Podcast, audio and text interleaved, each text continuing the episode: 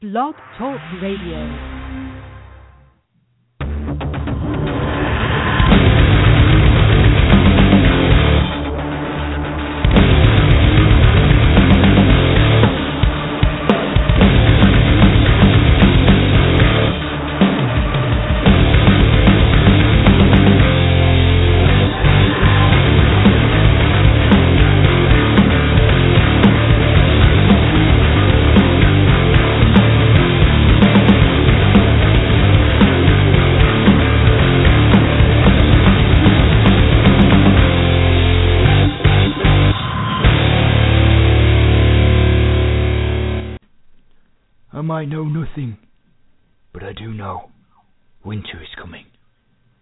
Season. Listen to the Isles Beat podcast with your hosts BD Gallof and John Jordan before it's too late. And you're uh, listening to Isles Beat. This is BD. John Jordan is on. We're we're on tonight. And if anybody has followed along on Twitter, I'm a little incensed uh, John is uh, walking in blind. He has not seen the article, so I will read it to him in a moment. Oh man, you've got me uh, beyond intrigued now, and a little offended because as you can clearly see on our dashboard, uh, the name is pronounced Fart McGart, sir. it, it, was a nice name. I appreciated it.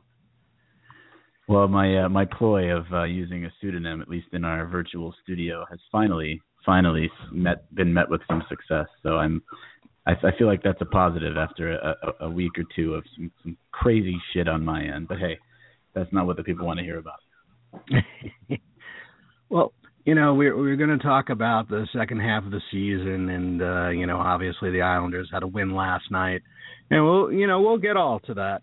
But um, John, I was finally driven to drink well, tonight. that's that to me that's that's a good sign. I think this thing could use a little livening up and uh, some actual, maybe some actual slurs later on in the broadcast, as opposed to what I encouraged the people to do a while back and and uh, slow it down to half speed for what sounds like really drunk. Where we sound but, drunk. Yeah, yeah. Well, yeah. maybe maybe later on at about the 55 minute mark, you uh, you actually will. But I think that's a good thing. A little drink never hurt anybody. Well, during the summer there was some opportunity. I've done a couple of shows with smoking a cigar and having a beer. Um, but uh, you know, during the the doldrums of winter, it's not exactly uh, cigar and cocktails outside weather. So, um, but uh, I I came back from the dentist and uh, and um, saw an article on uh, Sports Illustrated uh, by uh, Jeremy Fuchs, who I've um, actually uh, spoken to and uh, and kind of gave him an overview of uh, Barclays early on in the season when he was doing a previous story to give him the kind of a lay of the land. And I know that he was going to try to get an interview with uh, Mark. And uh, can you see where this is going? And finally has an interview with Yormark that uh, went today. And there's a specific question that Jeremy asks, of course, and it's the, it's the question that we've all asked. So he goes, I have to ask you about the obstructed view seats. There's been a lot of criticism. How much have you heard from fans, and is there any movement to change it? And we have Brett, our resident douche nozzle, and his answer Our seating capacity is 15,700. Within that capacity, there's a lot of great seats. Do we have some obstructed seats? Yes, we do. Are fans aware of those obstructed seats before they purchase them? Yes, they are. There's really nothing we're going to do from a capital improvement standpoint. You can watch the game on your mobile device. The oh, game boy. is on the scoreboard. There are many ways to view the game if you're in one of those obstructed seats. We aren't going to be able to change the seats in the building. That is what it is but there are certainly other ways we can enhance the experience.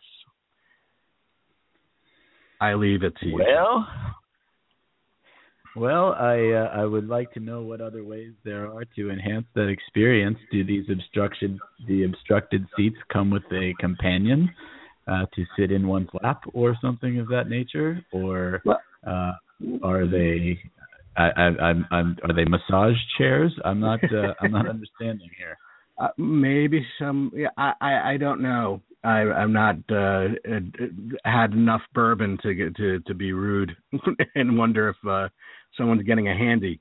But um, the Hey-o. the issue is basically, and the answer from many of the fans when I put it out is, and and uh, also Robert Brodsky from over from Newsday. Well, I guess they can also just sit at home and watch the game on TV. It is another stupefying answer from somebody who's supposed to be the spokesman of Barclays, who is not in tune with the customer in any way, shape, or form. Find it astounding, especially after a half a season of missteps and miscues, that there is still a arrogance and stupefying attitude that does not show any remorse or culpability or anything, even a note of fucking apology. Nothing. And it annoys me to no end. Right, like that is the reality. There are obstructed seats. Okay, maybe maybe there is nothing you can do about that or whatever. But has this guy not taken any sort of public speaking class? Uh, you, again, no hint of an apology there. It's it's smug and it comes across as arrogant. And you know, fans can watch on their mobile device. Are you serious? Like I want to pay whatever I need to pay to sit in a seat where I can't see half the game, but I'm encouraged open openly to view the game on my mobile device? No, thank you. I mean, wow. I can view the game on my mobile device from anywhere. You want me in your building or you don't. Because the one thing I think that can drive a fan of any team of any sport away essentially for good is to tell them that yeah, well, you know what? You could always just watch the game at home. Essentially saying we don't need you here. Well, guess what? You do need them there. You need all of them there or a large majority of them there for very many reasons, as we all know. Um, yeah, that's uh, that kind of irks me. I, I I I darted to the link right when you started, and you dropped this little surprise on me, and uh, read that answer as you were kind of going over it, and uh, as if my my uh, skin wasn't crawling already today. I'm Was your spidey Kinda. senses tickling? something something like that. Maybe I'm sitting in one of those massage chairs, but uh yeah, I I don't know what to make of that, man. I'm sure that's not the last we'll hear of this. You know, and I have to say, though, it'll be taken out of context, and somebody will say, take it, uh, you know, as some sort of banner back to Nassau. We are, we Islander fans are not the only one with a learning curve and perhaps a little bit irked at Barclays. I'm starting to hear that it's coming from the Islanders themselves. Part of it is just dealing as a tenant uh, Islanders are a tenant this season. We already had indications of this with the with the fiasco with the food for the press. Um, Charles wasn't happy with Barclays prices, and um, and I do think that there's a little bit of a little bit of them getting a little bit irked, and God knows what other things and items that you know they have to deal with on a daily basis. But let me tell you, I'm starting to hear that we're not the only ones just a little bit put off. And though that doesn't really have any bearing, they're they're they're the landlord. That's the agreement. And there is guaranteed money coming in, so don't take it as a banner of Nassau because those new owners will not go to Nassau. I don't want to have to go through it all over again. Um, it's just not, you know, in the cards. There is a learning curve for all parties but what is missing is a conciliatory manner and flexibility from Barclays that is basically shooting off their own foot time and time again. You can have the issues at first, back in you know, well, God, in September and October, the, you know, we had a couple of these come up, and we've discussed it uh, a couple times. But the fact is, it's it's February if he doesn't say anything that's productive, he should probably just shut his mouth. And because it's it, it, this kind of stuff is just going to echo in Long Island fans who are not happy and just will use it as a reason not to go to the games. and it's their money. The Islanders get paid no matter what. Barclays is shooting off their own foot. You know, it's going to end up perpetuating a lot of what we've been working hard to kind of get away from, which is one thing, the question, you know, oh, it's only, a, you know, is it just only a matter of time before they return, you know, uh, uh, return east? And I think we've, you know, we've addressed that from every possible angle. But I think that something like this is going to continue to Play grow off. and get people to, Yep. yeah, yeah, and get people to It'll- continue to ask that. But It'll it, uh, it will play to anybody's narratives or what they want in their heart, and I understand that. You know, Nassau is Exactly. is a gaping hole. You know, I, I get it, especially when I'm irked about this. You know, who wants to fucking deal with this? A, as a fan, we're already going through adjustments. At least under, you know, at least say something a little bit more productive.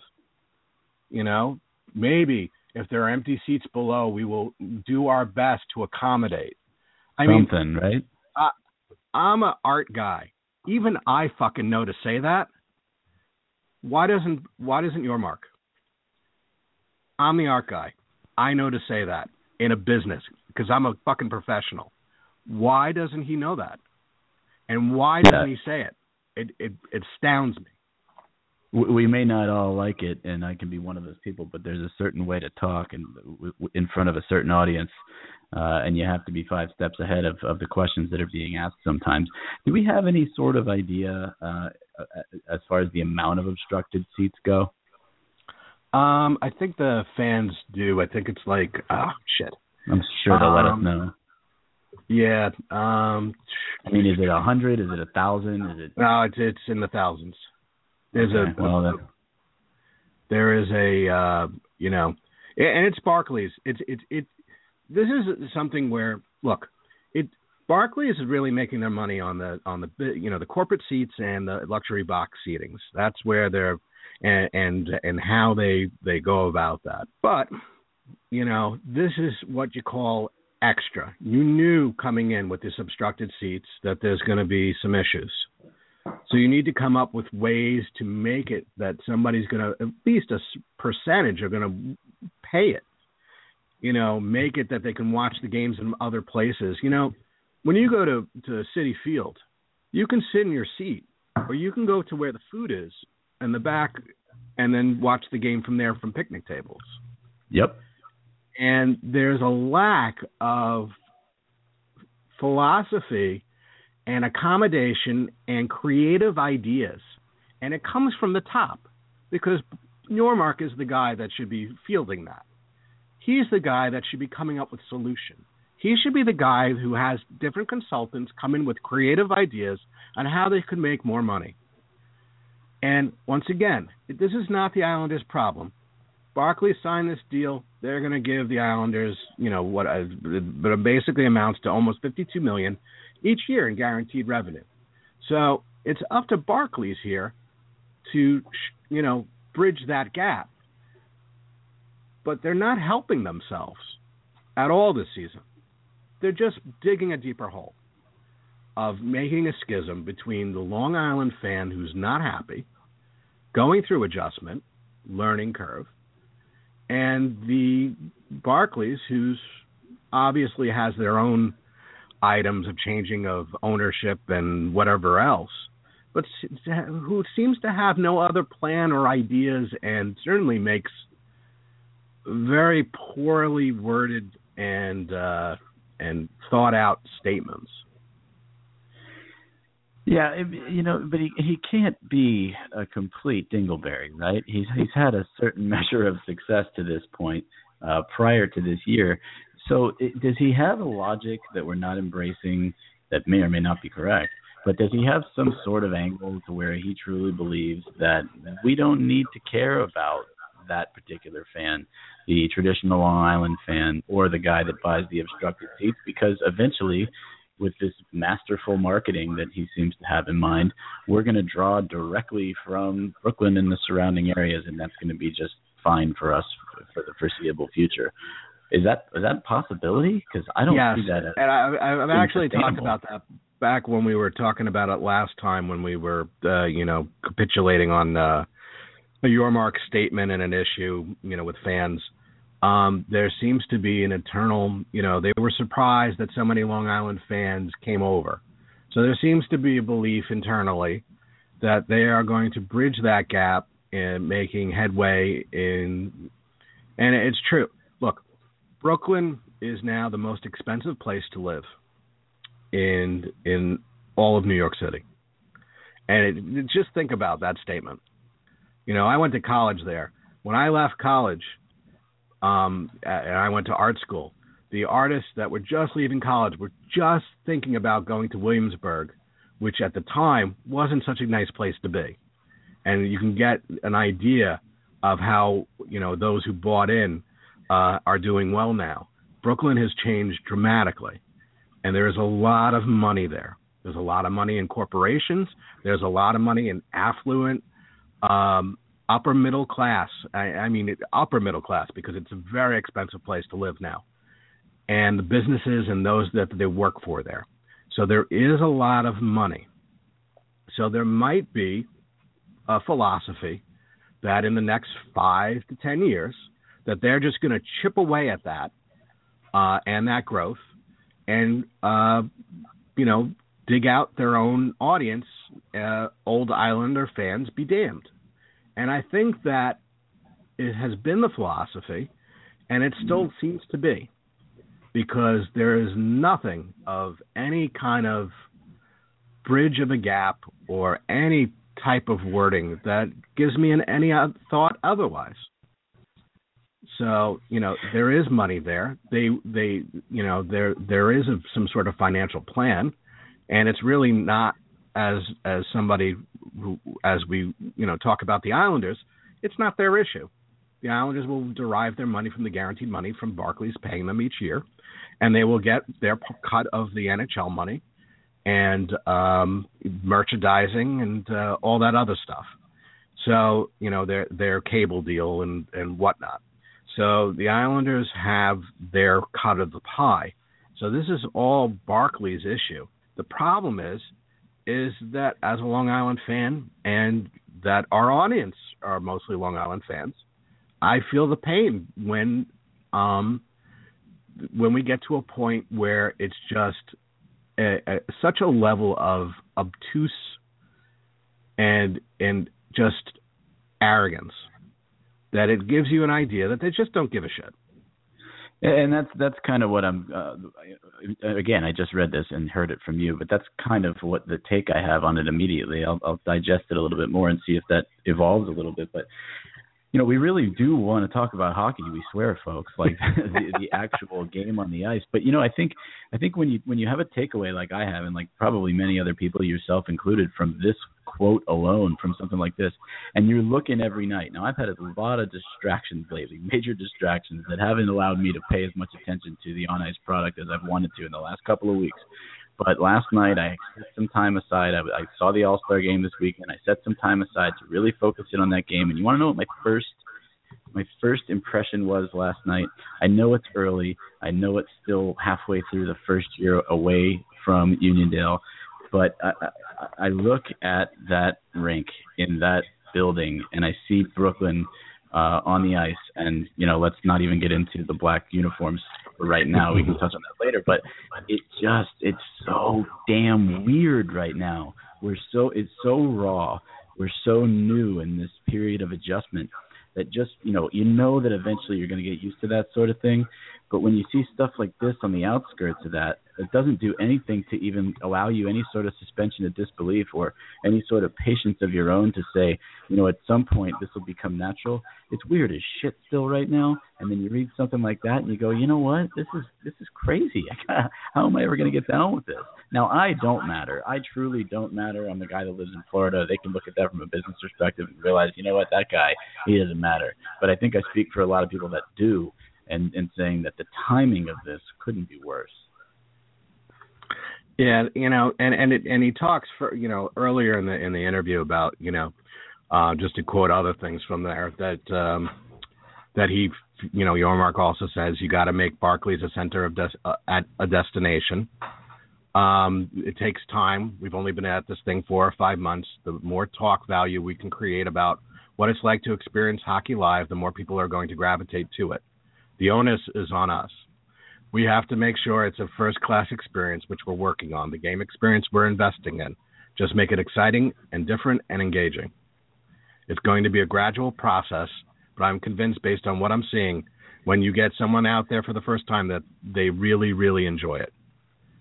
So you know, you know what though? I mean, first class experience is what I honed into there. It has to be a first class experience for everyone in the building. And the guy that gets the obstructed seat, whether he knew it or not, you just told him to watch it on his fucking mobile phone. That's not a first class experience at all in any way, shape, or form. And he's not coming back, most likely. I would, I would imagine. But maybe the obstructed seats you can get around, but when the message is also, hey, you can watch it on the mobile phone, you can watch it on the big screen. You know, kiss my ass. I'll watch it at home.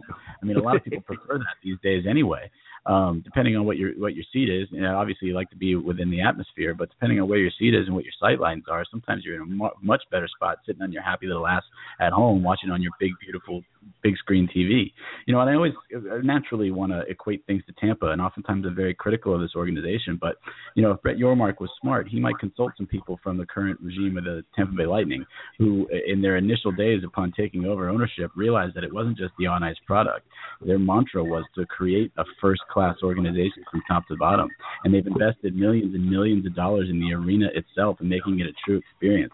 And you can sit in any seat in that place and have a wonderful time, but you can also get up and walk around and take in, much like Citi Field, the different um, eateries that they've that they've installed in there, the different breweries that they have in there, the different entertainment venues, and they've made it wide open so that you can virtually walk around the concourse and see the game from anywhere you are. So you have options there. There's not an obstructed seat in the house, but if there were, you'd have options there, and one of them wouldn't be to go watch the damn game on your mobile phone. Well, and and, and to tell you the truth, the thing about Tampa, which is fantastic, um, and in my head as you're saying this, uh, I think to myself, but Tampa was built for hockey. True, true, but you can't you can't have such a closed-minded uh, um, look on things and as to say there's nothing we can do about it. You know what? In this day and age, maybe there's nothing you can do about it right now. But but bottom line, period, end of story. There's nothing we can do about it. I don't believe is ever an answer anymore. And if there is no. nothing you can do about it, you don't say that. You figure out a way around that, just like you said. Mm-hmm. It was a better way to deliver that message if that is a hard truth. And I don't want to accept in year one that there's nothing you can do about anything that's taking place right now. Now, what should have been said is, unfortunately, we can't do anything about it right now. We will look at options and try to make it a better experience. You know, and you can even just leave it at that. The the fact that you know it you know it is what it is is especially and might basically say continue to be so is really not smart at all even if it ends up that way. You don't know what you don't know. Bring in experts and bring in ideas and then do the numbers to see if it is worthwhile. That's what you do when you run something um, so to me you know it, i'm just slapping my forehead like how stupid is this statement and how stupid it is to say it that way because what consultants have been called in? I am sure that nobody has been called in yet. You and know, I'm sure that there'd be thousands. What thoughts? Sure what creative ideas? I'm sure there'd be hundreds. We know it doesn't come from them. Lining up to take that bid to make a bid on that particular project, even if just to deliver ideas. I mean, to say right now, it's like stepping in on the first day of the of the season for any team in any sport and saying, you know what, uh, we're a terrible team, but it is what it is. We have no other options. Uh, there's nothing we can do. This is just how it's going to be. How do you think that year is going to go? You know, that's a they're in game one of a very long season. Hopefully, if this is going to work out, and you can't come out and say that. Nobody wants to hear that, even if it's not the truth. You know, what do you hear? What's the lip service you hear from people all the time? And I'm not saying lie to me. I'm just saying be open minded. Tell me that you're going to do everything you, you have in your power to make things at least a little bit better, better. And then if nothing else, when people see that you're bringing in consulting firms, that you're that you're open to creative ideas, that you have uh, a, a, a nexus of thinkers trying to think outside the box and come up with some sort of alternative to whatever the the situation is at, at hand at the time, then people know that at least you gave an effort. And at some point down the road, after a lot of time and effort, if you then say, you know, we tried everything, this unfortunately, right now, this is the only thing that we can do, people can't take a hardline stance and say, oh, well, fuck you. You tried. And maybe you'll try again. But just to say it is what it is, there's nothing we can do about it, that's bullshit. Yeah, and, and it's like the worst thing to say. It's like you can't come up with something worse to say, and it's just opening up another um, can of worms unnecessarily. As, and and denigrates previous things that he answered in that same interview because he said yes. this. Yeah, Ruined that's it. what I was going to say. You know, even the uh, again the, the first class comment. You can't tell me you're you're set out to be first class anything, and then five seconds later tell me except for that guy who unfortunately bought the obstructed seat and now has no option but to watch it on his phone. That's crazy. So it, it's it's crazy. Um, yeah. So you know, obviously we we have other things to talk about. Well, this But, is just uh, the uh, this is the this is the tip of the iceberg as far as that goes. I'm sure this will evolve, and we'll see what other layers there are to it, and maybe we'll see some sort of uh, you know retraction or amendment or something, or maybe our friends that are deeper into the media world than we are these days, certainly myself, uh, can uh, follow that up and see if they can get them to to to make up for that because I know I got to think that that's not just to go uh, go to bed quietly, but in any event, in bright news, we uh, you know the Islanders start the second half with uh, a, a victory. The offense woke up a little bit. Um, myself and others had some complaints early in the game, prior to the game, wondering why Berube was playing, and all of these other other factors that were mentioned uh, on Twitter and elsewhere. But in the end, uh, they come away with a victory. You start off on the right foot for a team that's a little bit shorthanded still right now. I think that you have pretty. Yeah, and and and Capuano made a very interesting statement that uh, you know they're going to go with three goalies, which is very interesting, especially when a three-headed monster didn't exactly work in the past. I think what he means is uh, somehow you know having one of them sit or revolve ever so often, and uh, I don't understand why some fans somehow think that the Islanders are entertaining uh, trading Greiss. Uh, that's just not happening. That that is one of their best signings they have made and one of the most offsetting factors to their um, offensive and possession woes this season is Greiss's emergence as being um, part of a tandem. So um, I guess they're just going to keep him. I guess you know what I've heard is that Halak has some back issues, and that's what is uh, pressing in uh, with injury from time to time. I haven't heard anything different from from that, so I'm going to keep with it until I hear different. Um, and you know, maybe they're a little bit fearful on that note. Uh, obviously, when Halak went down to injury early on, is when they picked him up off waivers. So um, looks like they really would like to uh, keep him. Um, they also noticed, if you noticed, uh, Greiss hasn't looked as good as he's looked, the more he's been playing. It's it's a lot of work on his part to get used to, and uh, you know, so I can understand. Uh, I expect him to be, you know, basically sitting and then used, you know, in in case of. To to me, that's what it looks like. Or when the you know this this is a a, a tough month ahead of a lots of games. Um, so um, I I can see them wanting insurance, uh, some insurance, but uh, I don't think they're necessarily going to do a three goalie tandem. I think it's going to be a two tandem, and with uh, you know with uh, an emergency break glass kind of guy sit, sitting for depth. Yeah, that that, that three-headed monster, if it ever does work, doesn't seem to work forever or for any sustained period of time. But uh, I know some people, and uh, I, I kind of hinted at this yesterday too. Uh, we're looking at you know the logic or the perceived logic behind Jack's you know move there. Um, I'm always looking at that glass as being half empty, of course, but uh, you know I guess some of the logic, perhaps, again, maybe there's an injury that they don't want to speak to right now, or whatever. You mentioned Halak's back, or whatever the case may be. But before that was even whispered, um, you know, there was talk of we've they've had a long layoff, right? The top two goalies haven't played in a while. Berube's up in the minors. He's a little bit. He's had more work recently, uh, so he goes yesterday. Um, but the problem with that is if you're going to go back to one of your other two guys on Thursday, and yeah, they have um, you know three games in four days coming up, so you're probably going to use at least two of them uh, those guys are even more stale now. They haven't played it for an even longer period of time. And yeah, all is right with the world after one game goes by and they got a win, and you know Berube turned away 40 shots. uh, including uh, an opening goal that was a little on the soft side, but we'll leave that alone for now.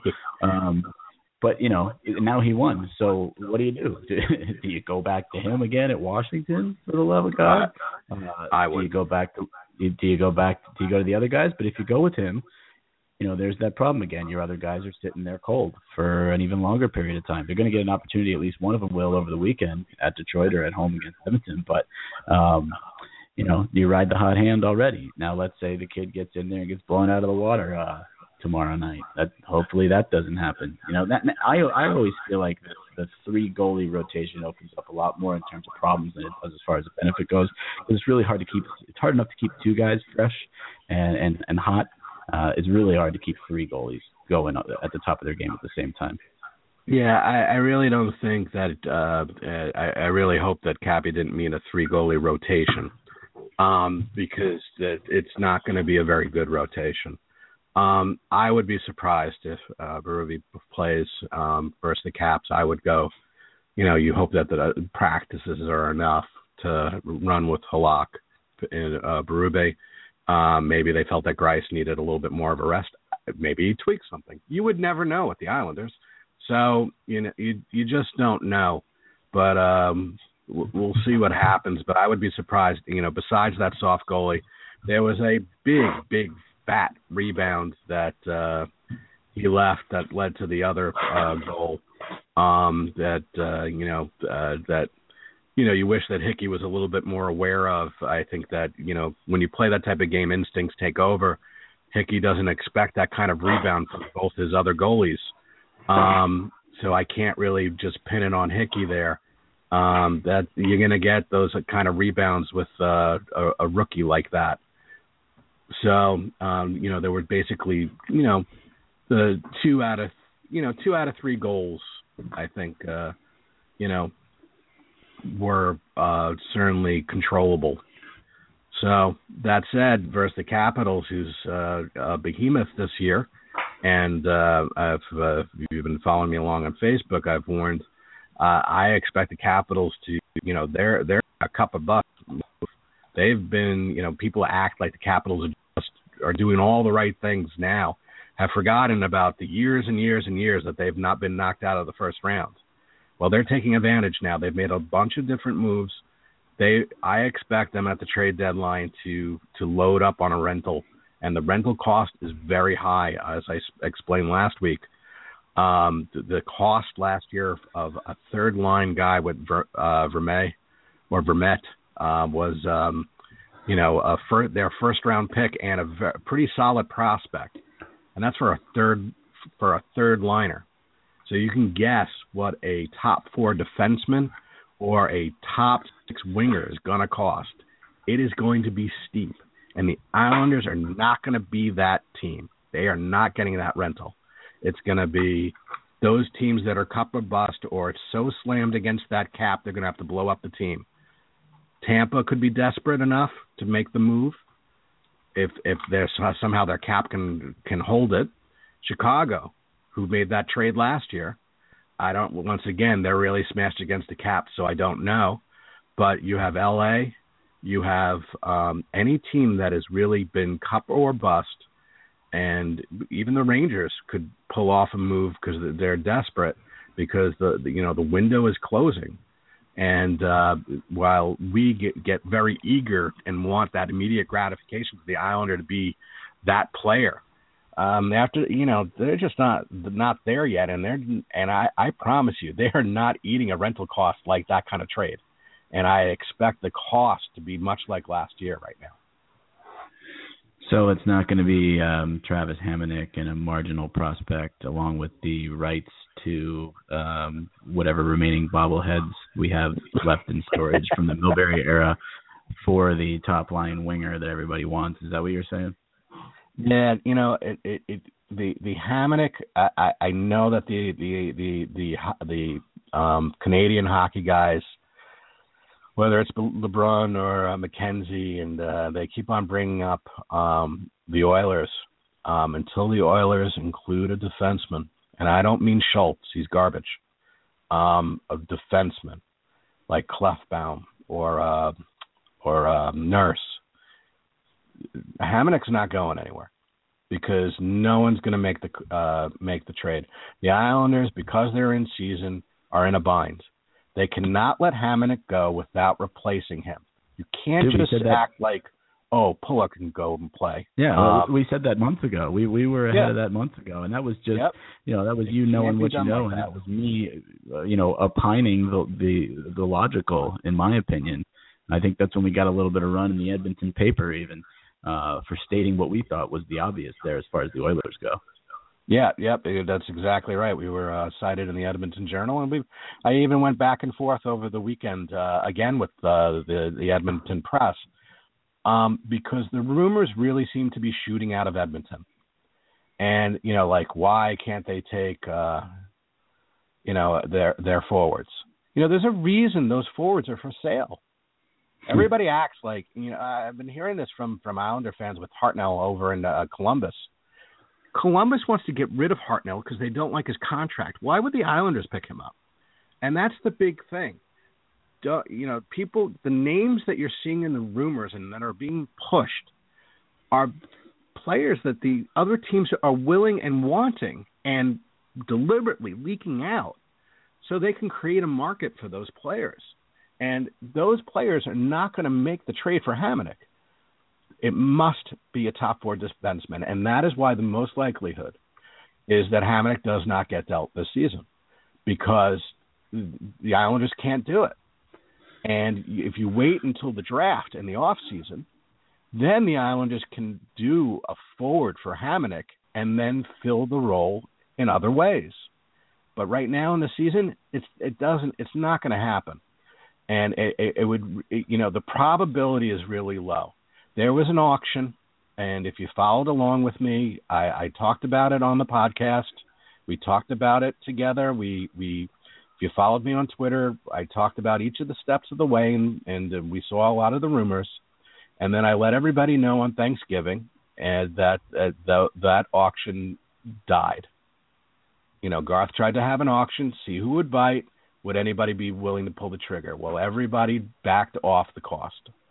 And it's been like that since. And all the talking that you're seeing and the rumors are not coming from the Islanders. They're coming from other teams trying to push and make a market, whether they're trying to move their player using the Hamonic availability to get another team to probably come in. Because I will tell you that no forward, save you know McDavid, is is it would make that the Islanders are not going to make a trade and leave a gap with the team. Garth is a player's GM. He wouldn't do that to the team as a former player. They're in the hunt. You can say that they have weaknesses. You can say that there's a flawed team this year and we're not sure which Islanders it is. But until they win, lose seven or ten in a row, they will not be sellers and they're not going to pull the trigger and leave a gap. It's just not going to happen. And, and you know, I know that not everybody's going to agree with the philosophy, and that's fine. I'm just telling you what it is. You know, it, and and and that's you know, it's going to be trade deadline is not going to be a happy time if you have a wish list and you are not kind of listening and on and understanding. Hey, listen, if you're like me and you're a Mets fan on top of being an Islanders fan, you got Cespedes back, so that's that's our one uh, pot of gold for the year. That that ended all hope for me for the trade deadline for this year. But no, in all seriousness, I, I feel like we spend so much time putting out fires uh, on this show and, and just as Islander fans in general. But uh, and or, or if not, spraying by your favorite fire retardant substance all over something that maybe hasn't sparked just yet. But to be uh, to go to the rare side of my personality and be positive for a little bit. Um, speaking of Travis Hamonic, I got to give him credit uh, through all of this. Uh, you know, and there was uh, um, uh, some injury to deal with as well uh, for a bit there. But through all of this, I haven't seen any sort of uh, perceivable lapse in effort. I thought he had a good game last night. Uh, I thought he scored for a minute there, but apparently that was Anders Lee's, which is also good news.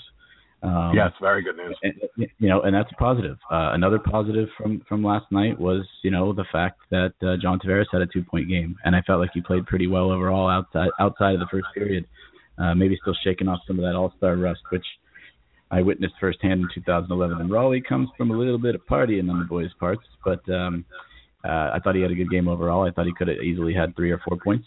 Um, so hopefully that'll be a step in the right direction. I thought Kyle Okposo had a really good game. Um, and again, to mention Anders Lee one more time, I know he you know got a tip in front there, but however they come, uh, if he starts scoring, like I said in, on Twitter, you know, to me, boom, there goes the offense. Uh, there's a guy uh, that that uh, you know starts contributing the way that we think that he can, the Islanders think that he can. That's a major key to uh, scoring some more goals. And now, you know, another positive with uh, you know the the return of uh, the Johnny Boychuk's uh, uh, upcoming. Um, you know, things should stabilize just a little bit, and uh, hopefully will continue to remain positive. On the flip side, um, I, I can't, friggin' Nino Niederreiter, of course, has to dump in a couple of points because you just know that's going to happen, and you know people are going to make more of that than it really is. I mean, I said last night it's never easy. A three-goal lead quickly becomes a two-goal lead, and then you never know what's going to happen. And it's always Nino because, of course, it is. Uh, you kind of just felt that one coming. Um, but hey, a, a two-goal, a, win by two goals is something you can always – go to bed happy about. Last night I didn't even get to see the last couple minutes because my friggin' uh, new NHL.tv uh, through my Roku froze, and I don't quite know why. But I'll take that up with somebody else. Outside of that, was a positive, and I'm going to choose to look at it that way for now. And, and, and the bottom line is, it, it, it, it the, just Strome and Anders Lee in the second half coming back and getting to at least their level of last year should be enough to uh, improve. Um, you know, I, I did some number crunching and uh, you know some you know uh, I still need to write out a blog, but um, you know when I do the numbers, despite the season, I still see them as a playoff team between 98 and 102 points, and I think they're going to be somewhere between three and six in in the in, somewhere in the playoffs. They are not a top two team. I think that's been clear. Um, whatever the however last season started and that run that they did, they're not that team. That said, um, the only way to go is up. They are in the hunt. They're right smack dab in the middle of it. Um, players are getting healthy again. You know, they did last night's game without Boychuk. Um, and, you know, they're going to get better. Ryan Strome has been performing since played uh, been playing with Grabovski, and I'm still having some debates with people with fans that are still stuck on Grabovski's stats. Grabovski is the guy that keeps the possession in the offensive zone. It, his play requires other players to be um, tallying, you know, even though he was able to score last night. Um, he's that type of player. So when Strome was placed with Grabovski, lo and behold, they're both doing well together. And you want to see more of it. Strome is actually climbing and uh, you know raising his game. It was be even before the second half. Um, Anders Lee is really the key because the lack of goals is really killing them right now. And he needs to be scoring the type of thing where he can throw himself in front of the net and and do a deflection. Um, that seems to be a little bit part of his game. And oh, the yeah, more he does it, that. Yep.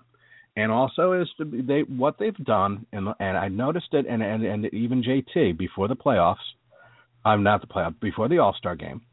Um, those um, those uh, give me one second. Oh, those couple games right before the break, they were starting to play better, and the possession game is starting to look better. Like I said uh, a couple weeks now, what you want to see is not the, the fact we're all aware that it's not they're not playing the same possession as last year, but that's not what's important. What's important is is where it's trending. Is it going down? Is it static? No, and no. It is moving up, and that's what you want. And what was most concerning about those injuries with Hamonic and Boychuk is if possession dropped.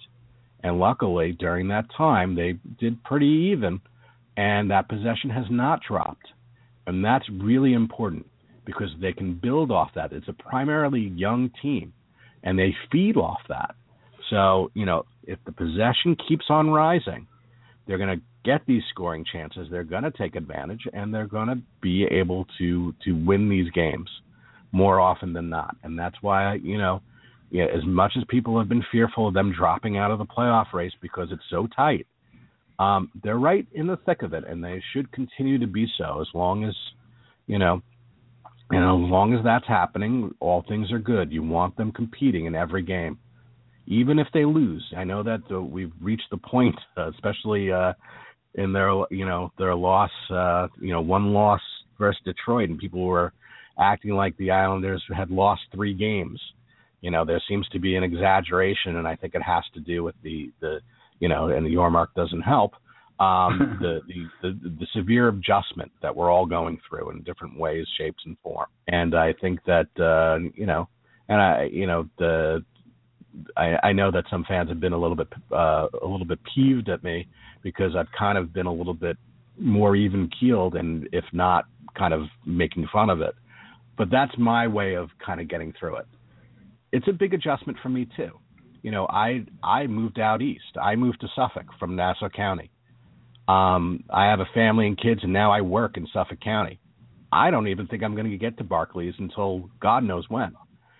And and I ha- can go into the press box and watch a game, but I don't know how I'm going to swing it. That's a big adjustment for me. It doesn't really change what I do, but it really is an adjustment as a fan. You know, I'm going through that too and you know there's definitely everybody's going through their adjustment in different ways. Um, I, I try to trend and kind of pick apart when we all get negative unnecessarily because as we've noticed so far despite all these drops and bumps and and adjustments we're we're, we're doing okay. And, and that's the important part to take from it. And the, the only way is to go is up. Strome is doing better. Anders Lee should be better it, it, as long as everybody is healthy, Boychuk will be back. Leddy is playing a little bit better. de Haan has been very underrated. Um, of course, he's not been very offensive, but defensively, he's been very strong this season, and I don't know if that's really been appreciated. Um, he was even, you know, used on the first line, uh, the first pair uh, for a spot, and did fine. So, you know, Hamonic has been pinching in you know, everybody, you know, we, we know where the weak points are. We all know where the Brian Straits are and uh, where the rookies make mistakes. We saw a couple mistakes from Mayfield last night. That's the only way he's going to get some experience. We still don't know uh, why Pelech might be out for the year, uh, according to, you know, Arthur Staple uh, alluded to what he was hearing. Uh, there's no announcement, and and unfortunately, as much as I tried to get any kind of inkling, um, I was basically told to just wait. Um, unfortunately, we're not going to know. Hopefully, it's just you know for the season, whatever it is, um, or or hopefully it's wrong. Um, but you know, that th- there are some weak points, there are some some issues, but I think that we can be a little bit positive and be a little bit optimistic, rightly, despite you know Barclay's douchiness, um, despite um, you know inherent weaknesses when players are out that we still see Brian Strait on the ice. Um, despite that, we might have this expectation towards the trade deadline that you know some sort of magic pill will happen, and, and the probability is unless Garth can do a player for player deal, and that's very difficult with salary. The salaries have to be the same. The Islanders really only have, you know, so much before they're smashed, hitting the cap. It's closer than you think, and other teams have the same issues. So it's going to be very tricky, and I don't expect to be a very active trade deadline, except for maybe a depth move, and uh, that might disappoint a lot of people hoping for, you know, all these solutions. I think what what's going to happen is no matter what happens this season, and I've talked about this last week because I saw some people saying that, oh, Garth's on the line. He's not. Garth is not going anywhere. No matter what the team, the team can go into a 20, 20 loss streak. New ownership is already tied in. They are already making decisions all together. Garth is they're on board with Garth Snow. And right now, per what I hear, even Capuano right now is safe um, you know, take you know ten to se- seven to ten game losing streak, that all chips, uh, you know, all, all bets are off on that. But the fact is, they're competing and they're going to be in there. So you know, let's uh, let's see what happens. Yeah, you mentioned a few things there that I wanted to touch on. Uh, yeah, sorry, I went off on a rant it, there. It, happens. Let's see if I can hit all my points. But uh, you mentioned first of all, you mentioned a magic pill. I took a magic pill once, got me into nothing but trouble. But that's uh, that's a story for a different podcast, I think. Um, you, you, mentioned you uh, the blue pill. I think I took them both, but you, you mentioned where where Brian Strait was. You know where Brian Strait was last night. He was taking pictures with fans in the crowd, and I thought it was great. I uh, I thought that was a positive. To go back to positives, uh, a positive for him is that they didn't, uh, you know, whack him while he was while he was uh, hanging out with the common folk. Uh, you, you mentioned Calvin DeHaan's play, and I was actually just kind of peeking at the stats as I'm wont to do when you're talking a bit sometimes to see what I can pick up on. And I didn't realize and no problem admit, admitting it that he's uh you know he's a plus 11 on the year which is tops on the team and that's pretty impressive for a guy that's logging more than 20 minutes a game uh maybe a little bit more than people expected him playing at this point. That's huge especially when you consider you know the injuries that have been suffered to key players on defense. And you know that's a reason for the uptick in in time on ice but um to to play as responsibly as he has and to make the impact that he has is great. Uh as far as your Barclays Center uh debut I assume that um you haven't ruled out an appearance this year, and uh, I think you should consider um, an April 4th Monday night home game because uh, I just found out recently that most likely I'm going to be up there for business. So uh, why not take in a game while I'm on the company dime? Of course, I just said that over the airwaves, and if anybody that I work with is listening to that, I'm uh, kidding. But hey, we'll uh, we'll address that later as well. Um, but you know, uh, all of that it's it's good stuff. Some of it tongue in cheek, but not everything is crazy. Today's uh, how we kick things off with that quote from Yormark is gonna people are gonna some people probably only listen in for the first little bit. Who knows? Hopefully that's not all they took out of this. I think we've been doing a good job of trying to not be as uh uh nutty as uh islander fans tend to be for good reason sometimes. Um myself i'm kind of bipolar about it. Last night i went from pianoing to uh making fun of the offense to throwing out praise here and there but i think that's how the game went you know, you also mentioned uh, adjustments. That this season is a big adjustment for all of us. And uh, one of the things I criticize Capuano on all the time is his inability, or his perceived inability, in my opinion, to adjust mid-game. Last night's a good example that maybe, and you got to give the team credit too, but uh, that first period, you know, 20 goals or uh, 20 goals, 20 shots against in the first period, not the way you want to see things. Um, you know, uh, begin right after the All Star break. A softy on the part of the goaltender that, you know, no offense to the kid, uh, but nobody wanted to see Berube starting the first game after the All Star break, and he let up a soft one while the while the team allowed 20 shots in the first period. But then the Isles come back in the second and uh, limit that to eight. They take the lead. They take control of the game. Uh, a little bit of an uptick in the third period in terms of shots allowed, but that's going to happen when you have a three-goal lead for a decent amount of time. Uh, and I thought last night was a good a, a game where you can look and say they, they did make some good adjustments. So some positives there again. I didn't think I'd be going the positive direction in this one the way we started, but uh, there you go. I can make adjustments too. And since we have five minutes left, we can make a little bit of an adjustment and uh, close on another positive story from the weekend, which is the uh, the what will forever go down as the John Scott moment at the at NHL All Star Weekend. What were your quick thoughts on that? Oh, it was such a beautiful thing to to see. Um, this storybook you know, I know that Puck Daddy, uh, our, our friend Wyshynski, has been really kind of behind that John uh, Scott uh, for for the All Star game, and also taking some heat from the NHL as I hear it uh, for it. But you know what? It was a beautiful thing, and this is what you know the NHL tries to do behind the scenes is try to control everything and not let um you know the fans speak while they've left the fan speaking uh, as an item for a long time. So this is, you know, uh, you know, I don't understand really. If you've been okay with it for thus far, you might as well go all the way, because quite frankly, John Scott is the only reason that people were watching that All Star game, and I've seen that and listened to that All Star game be mentioned on many shows and radio programs and TV that would not give two shits about the All Star ever, game. ever. And I've I've listened to it on Bill Burr's podcast, um, the the Bonfire, which is on Comedy Central XM.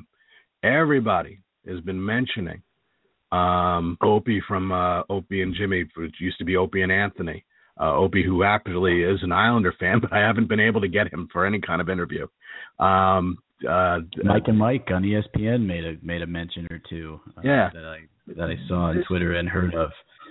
It John everywhere. Scott was a big deal, and because the fans made it so, and because look, if you look at how the new NHL has really driven out, uh, it's something that the that the NHL brass and Gary Bettman has really put forth, is that these type of players like John Scott Scott have been kind of driven out of the game, and the fact that one, it is no easy feat to still be around, and that has to be really respected, because we've seen a lot of players go since they've been making adjustments to the game and you know and so i feel that he's you know it's something to really rally around that uh, a respect of that type of player that lunch pail do whatever you can to play a game that is a beautiful and wonderful game.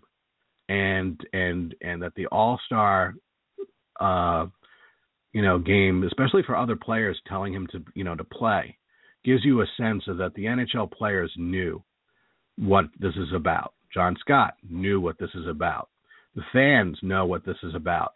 The NHL didn't. And when it comes down to it, they hopefully were shown why. Because the ratings were through the roof. Yeah, that, that's a fantastic residual for everyone to look back on. But I think you really hit the nail on the head when you when you you know have have emphasized the importance of why you know, it, it yeah, okay, the product was a bit better too, but nobody was really interested until this John Scott story came about. Now I have to ask you, uh, did you cry at any point during the weekend? Uh, no, but um, uh, would I, I did want to mention proud of that of that lack of emotion, sir. Would they? Damn it! it! It was a beautiful thing, but with two kids running around and driving me crazy, it's very hard to uh to, to as much as uh, you really you know the the story and and the the, the items tug the heart. Uh, one thing I did want to talk about is um, uh, having come from art school. My roommate at college is the guy who designed those jerseys. Hey, all right. So um, and uh, found uh, um, you know working for the NHL ain't so easy. so to, oh, to boy, work I bet with them for these plannings. You know, people who don't like the jerseys. Um, I, I get a little insight to the process. It's not that easy because sometimes what they want to do and what they're told to do are two different things. But well, uh, how do they uh, how do how do they explain the uh, the highlighters that they had on some of the ones from years past? Then I mean, geez Louise, I thought uh, I thought that uh, there's been some really uh, some real eyesores out there in the last. Yeah, several no, years. no. You know, it, he he also designed the ones for the the outdoor games this year. He's a very good designer. Uh, I, good. I I would know. I've seen him go through the graphic design process, and uh, to see him doing these and be the guy. One, it's a small world, but two, it's good to see. Um, he's a really good designer. Um, so, oh, we're down to it, folks. Well, well, before we before we wrap, I wanted to throw another point out there about John Scott. Listen, if we can get him into the NHL All Star game by the power of the vote, can we get this guy in as president by chance? I mean, I think we're in need of a of a dark horse candidate. You know, I don't want to open up the the floodgates and get this all uh, politicky uh, by any means, but hey, we could do worse, right? Yeah, we actually could. We could, and we uh, may. we we we could have Brian Strait as president. Oh boy. Well, you know, I've always enjoyed Canada, and I hate when people threaten, make that threat, and don't follow through on it. But uh, this is, I think it's a safe enough bet. I think it's a safe enough bet in this case to say that if Brian Strait were president, I'd move to Canada. So um, I'll throw that out there, and I can commit to that. Yep. And the big question is, can an analytical mo- nightmare be president of the United States? And that, on that note, folks, we will end the show until next week. We will talk about the games and everything else that goes on. So, uh, and and uh, a quick note: I know that uh, I know that if we don't hit the end episode, it just keeps going, despite the lady warning us the time is running out. So we'll just go over for a moment. But I would like to thank the fans. We have quadrupled our number since starting um, last summer for each episode. And I really, really, and I've gotten really good feedback from people, and I we really, really do appreciate it, and we hope you guys keep listening in. We'll bring in more guests. You know, right now it it kind of helps, uh, especially after the break, for us to kind of uh, you know ramp and rant and go off. But we'll have lots of other guests and uh, and and all sorts of stuff. But we really appreciate everybody listening. And on that note, we'll see you next week. Bye bye. Thank you much, folks. And we'll start at any moment now. Nobody won't. there we go.